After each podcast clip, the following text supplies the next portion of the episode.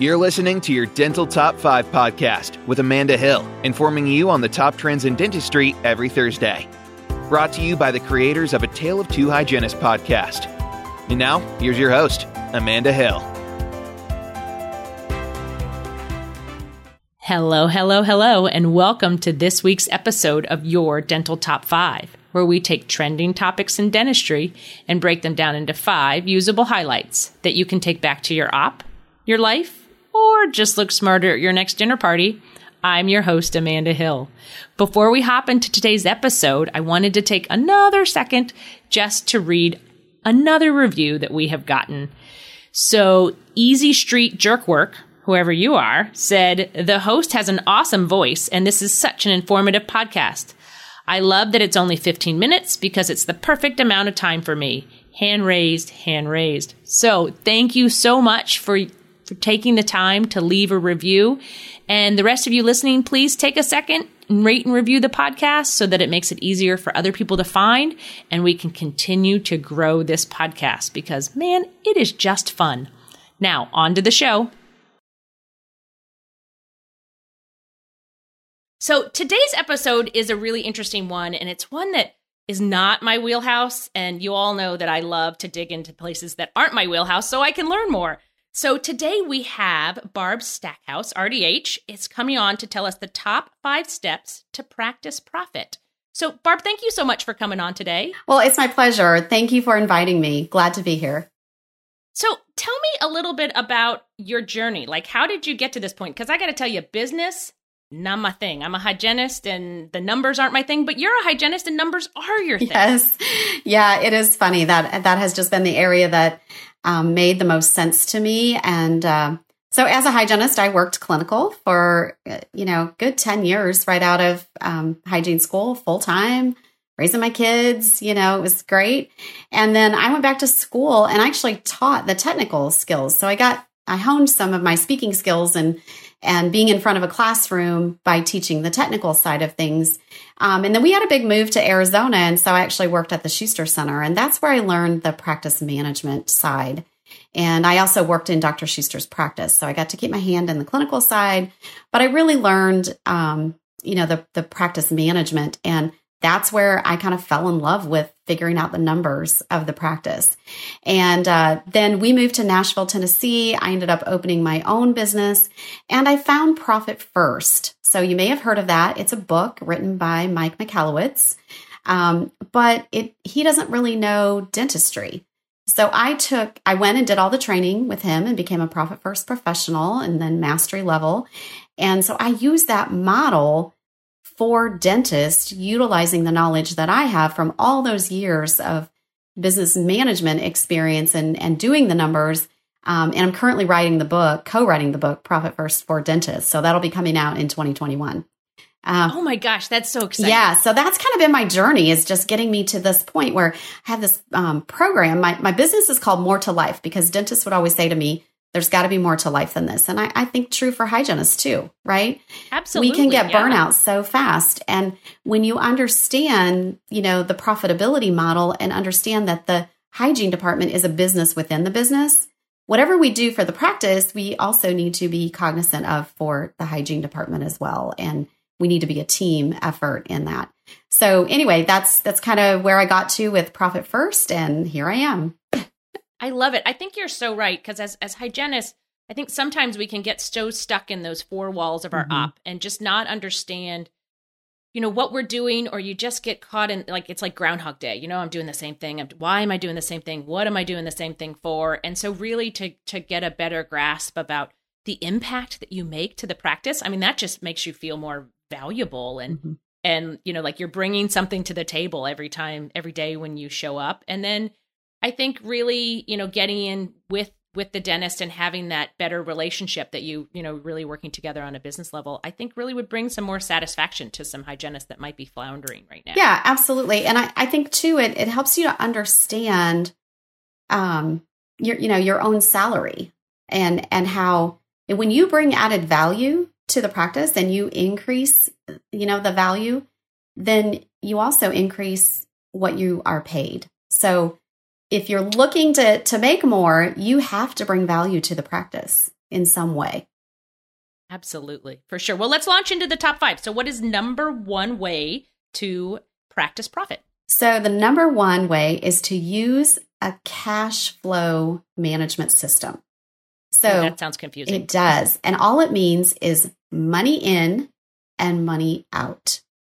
And so typically a, a dentist will use something like QuickBooks to, you know, uh, track their expenses, you know, to pay their bills and it's it's used for tax purposes.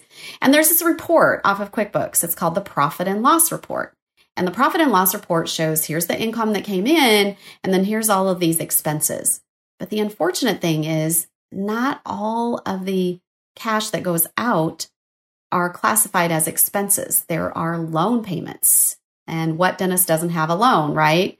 There's absolutely. So just looking at a profit and loss report isn't going to give you this number that you're looking for, the cash in, cash out. And that's why um, I went to the profit first method because it truly is okay, what cash came in and what cash came out. The same thing is true of our hygiene department. So if we look at our production in our hygiene department, there's cash coming in, you know, production and collection. Then we also have some expenses associated with our hygiene department, just like the practice does. So we pay the hygienist, that's one of our expenses in that department. But we also have expenses like hygiene supplies that the doctor doesn't use. We have supplies that are shared, like bibs and gauze squares and suction tips that are used by both the doctor and the hygienist. So we have to have formulas to figure out what are those expenses for the hygiene department. So that's part of what I do is help practices see what's their profitability just in the hygiene department, what's their profitability overall as a practice. And we use a cash management system to figure that out. That's so interesting. It, this just got me thinking, and we might get there.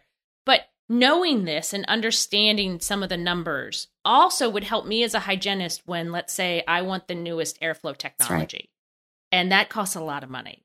And so then how do I then bring, you know, speak va- value to that so that my dentist will see, yes, that is worth me buying for the hygiene department? Absolutely. That is so true. And you can use this in so many ways, but that is a perfect example of the added value and making a purchase like that and then factoring in how that's going to increase the revenue as well. Um, there's definitely a value add with that. Awesome. Awesome. Well, what's number two? Number two is for this is more for dentists to understand that we want them to pay themselves first, pay yourself first. So we flip this formula. The, the formula for how dental practices have operated since the early 1900s, any business has operated is you have all your sales, you collect your money, then you pay all your bills, and then whatever is left over is what you get to take home. Well, you're always waiting for the leftovers. Okay. So with profit first, we flip that around and we actually pay ourselves first, and then we pay our expenses. So we set aside the money to pay our taxes, to pay the doctor's salary, to pay, to set aside some profit, to set aside some money that if we want to buy that piece of equipment, we've got the cash to do it, right? Here comes the airflow. Then we pay all of the expenses. And the reason we do this, it's a psychological thing. When you have less in a bank account, you spend less right? That's true. So that's a hundred percent true. When you want to see if you have money to make a purchase, you go to your bank account, you open it up. We do this at home too in our home budgets. Yep. We open up our bank account every January. Yes. I definitely spend way less than any other month because yes. I have to like. That's right. So we Christmas. use that to our advantage by setting up multiple bank accounts. This is what Profit First is. And so we set up an account for profit. We set up an account for to pay the owner. We set up an account to pay the taxes and we set up an account to pay all the bills, the expenses. But because we've divvied up the money in those accounts, there's less in each one. And most importantly, there's less in that expense category. And it forces us to get resourceful and figure out how to spend less on our expenses. So that's fascinating. You know, that would even work at home. Yes. Right? Oh, it With does. Just our home budget. Yeah. It's so if it's called the old envelope system, you know, like my grandparents did. Um, yes. Dave Ramsey teaches this. I was going to say, I think it's a Dave Ramsey. It is yeah, totally yeah, for sure. So yes, you can do it in with your personal expenses as well, and it works great And it just means you set aside a certain percentage for each of these things that you know um, that you're going to be paying every month. And then it's there, the money's there. That's awesome. All right. So what's number three? Number three is to organize your expenses. Okay. Oh, organize. Okay. I know, right? um, so we have that category called expenses, operating expenses, and we're going to put some money in there, but it's just like one big, you know, lump sum of money that goes in there. So in dentistry, we need to know what gets spent for what purpose. So in for the whole practice, we want to, you know, we have to see what do we pay our team, what what are we paying for the building, the the rent, um, what are we paying for equipment? We may have loans. What are we paying for supplies? What are we paying for lab? And we break it out into these categories where we can begin to look at what what should the percentage be, what is it, and then where can we start to cut and make some some savings. The same is true in our hygiene department. I mentioned that there's a profitability report. So we have hygiene salaries. We have the hygienist use a portion of the space in the building. Um, we have supplies. We don't usually, right? We don't usually have a lab fee for hygiene. So that's one expense they don't have allocated to them. But all the other things that are the same for the practice get, you know, expensed out in the hygiene department too. So we have to organize those things and we create categories and we track it based on those categories. Once you organize it, then you can look at it from a different perspective.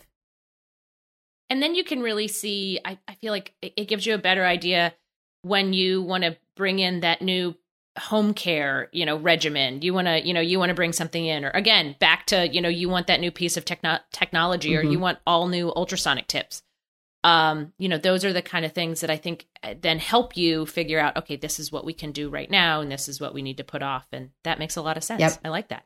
Yep. Yeah.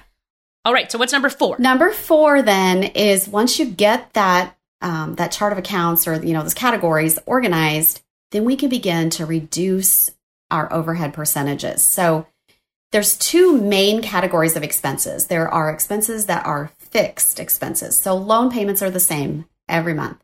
The rent payment's the same every month. The salaries are the same every month. Those are fixed expenses. And then we have variable expenses. So, variable expenses are things like dental supplies. Uh, Especially with COVID. Oh my gosh, oh, I think oh, that's really crazy. shifted those. Yes. And lab expenses and marketing can be variable. Um, and, you know, certain business expenses that we have if if we're producing more and collecting more then and we're running more credit cards we're going to have a higher bank service fees so there's these variable expenses and so what i like to start with when i say reduce your overhead percentage is start with the variable expenses because those are the ones we have the most control over and we can start looking at what is our supply cost? What are we using that supply for? Is it absolutely necessary? Is this the brand we have to have? Is there an alternative? I mean, you ask yourself all these questions. So, reducing your overhead percentage and starting with the variable expenses, honestly, even reducing um, your expenses by 1% makes a huge difference. Because think about well, i have a trick. I know how they can do it by 1% start using your heavy duty gloves to turn your room over. Stop using your nitrile there gloves. you go. Think about how many yes. less gloves you'll use if you're actually using your heavy duty gloves like you're supposed like you're to. supposed to. But you know think about like a practice is a million dollar practice right? They're bringing in a million dollars in revenue. If we can save if everybody on the team can work together and we can save 1% yeah that's $10000 in a I'll year. Right. That's huge because that $10,000 could be put in that profit account or an equipment account. There's our money, right? And I'm telling you, you can do more than one. you can yeah. do more than 1%. So reduce your overhead percentage. That's number four. I love it. All right. So what's number five then? And then number five is where we really get into the weeds and you have to know your cost per procedure. Okay. So this is there's formulas to figure all this out. So and, and rather than kind of dive into all of the weeds, let me just kind of give you an overview of this. When you know how much it costs to run your office on an hourly basis. So in your software, you can see like your production per hour, right? Well, you can do the same thing with your expenses. Once you know what all of your expenses are, divide it out by how many hours you are available right? That- now yeah, you know your lot of sense. expense per hour, and you can break that down even into units of time. That's the number you want to look at and say, this is my expense. This is what it's costing me to do business. Now, look, is my production per hour okay with that? And look at different procedures. How long, how long does it take me to do that procedure? You know, and you can do that for the doctor. You can do that for hygiene as well. But you have to first figure out what all your expenses are in each of those areas. So, from a hygiene perspective, what I'm thinking when I hear you talking, you know, there's a lot of things in the hygiene chair that I I do or I can do that maybe aren't billable. Mm-hmm. And at some offices, that becomes like, no way, don't even do it. And then, of course, there's other offices that I've worked in where they're really great and they understand that yes, I, I, I, we might have just had a new patient appointment where all I did was X-rays. You know, the only thing we charged out for was X-rays and exam. And then, you know, but I'm going to bring them back for scaling and root planing and all of that. You know, so it's okay to have that lower production time. I, does this really help? Like when you understand that, does this really help you, or maybe help the office make peace with that Yes. sort of lower production time? It does because you're love looking at it overall, you know, not just one appointment of the day, but how did the whole day flow? And so just like the doctor doesn't just schedule fillings all day, you know, they've they've got some high production stuff they're scheduling. They've got some emergency time.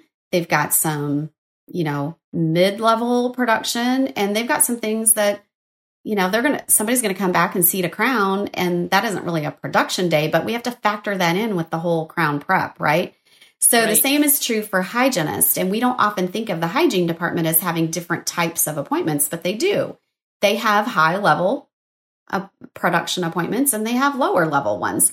And you have to make sure that every day is planned out and you can color code that, you know, in your schedule. So it's the same thing. It's looking at it from the big picture, you know, overall, like maybe the whole year, the whole month, and then the day and breaking it down like that. That makes a lot of sense. I was just listening to a podcast with a, a OSAP podcast, and Michelle Lee and Michelle Strange were talking about telehealth and really adding in more telehealth. And she made such a great point. Like, you don't take up chair time, you don't Mhm. use PPE, you know, all of those things, but that there's a great value add in in taking that time to do, you know, a quick consult or do a follow up or things like that through telehealth. So maybe that's another way to save that one percent. Absolutely. Absolutely. There's Yeah. so many ways. And, you know, I'm a big um, proponent of having systems in place because it increases your efficiency. When everyone on the team knows what to do, you know, you're not dependent on a person, you're dependent on a system.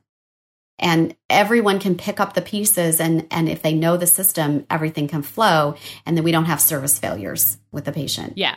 Well, and for me, that means I don't forget to do something. That's like right. When I have a good system, like I'm like, ooh, I forgot their blood pressure. Like, no, this is part of my system. That's this right. Is part of what I do every time. Yeah. So, well, this has been really great, Barbara. I, I, uh, these tips are even. I'm thinking in my own life, like how I Yeah. can incorporate these tips into my home budget as we're coming into the Christmas season. Of course, this is airing in February, but you know, I'll, I'll hopefully have put some of these in uh, in place by the time we listen to this, and and maybe my budget won't be so crazy. I hope you will. yes. Well, let's review the top five. So, number one is use a cash management system. yep. Number two is pay yourself 1st Mhm. Number three is organize your expenses. Yes. Number four is reduce that overhead percentage, even by 1%. Yes. Yes. And number five is know your costs for per, per procedure. This is awesome. Thank you so much for coming on today. You are welcome. If people want to reach out to you, how can they uh, how can they get in touch with you? I would tell you just go to my website. Um, it is more to life, and that's just spelled out M O R E T O L I F E, more to life dot dental. Dot dental. Yeah, it's Oh. not dot com. more to life dot dental. And on there, um, there is a little contact button. Just go there. When you fill out that little form to contact me, it comes direct to my email. So I will get it and I will respond. Perfect. Well, this has been fantastic. I, I appreciate these pearls, and um, I can't wait to put them into place. Awesome. Thanks for having me. For sure. Well, we all know that only four out of five dentists could agree. So if you have something to add to this top five, or you have an idea for a whole nother top five, email me at amandahillrdh at gmail.com. And I'll be sure to include your dental top five. Make it a great day. Thank you for tuning in to another episode of your Dental Top 5. Be sure to join us next Thursday to hear more from Amanda.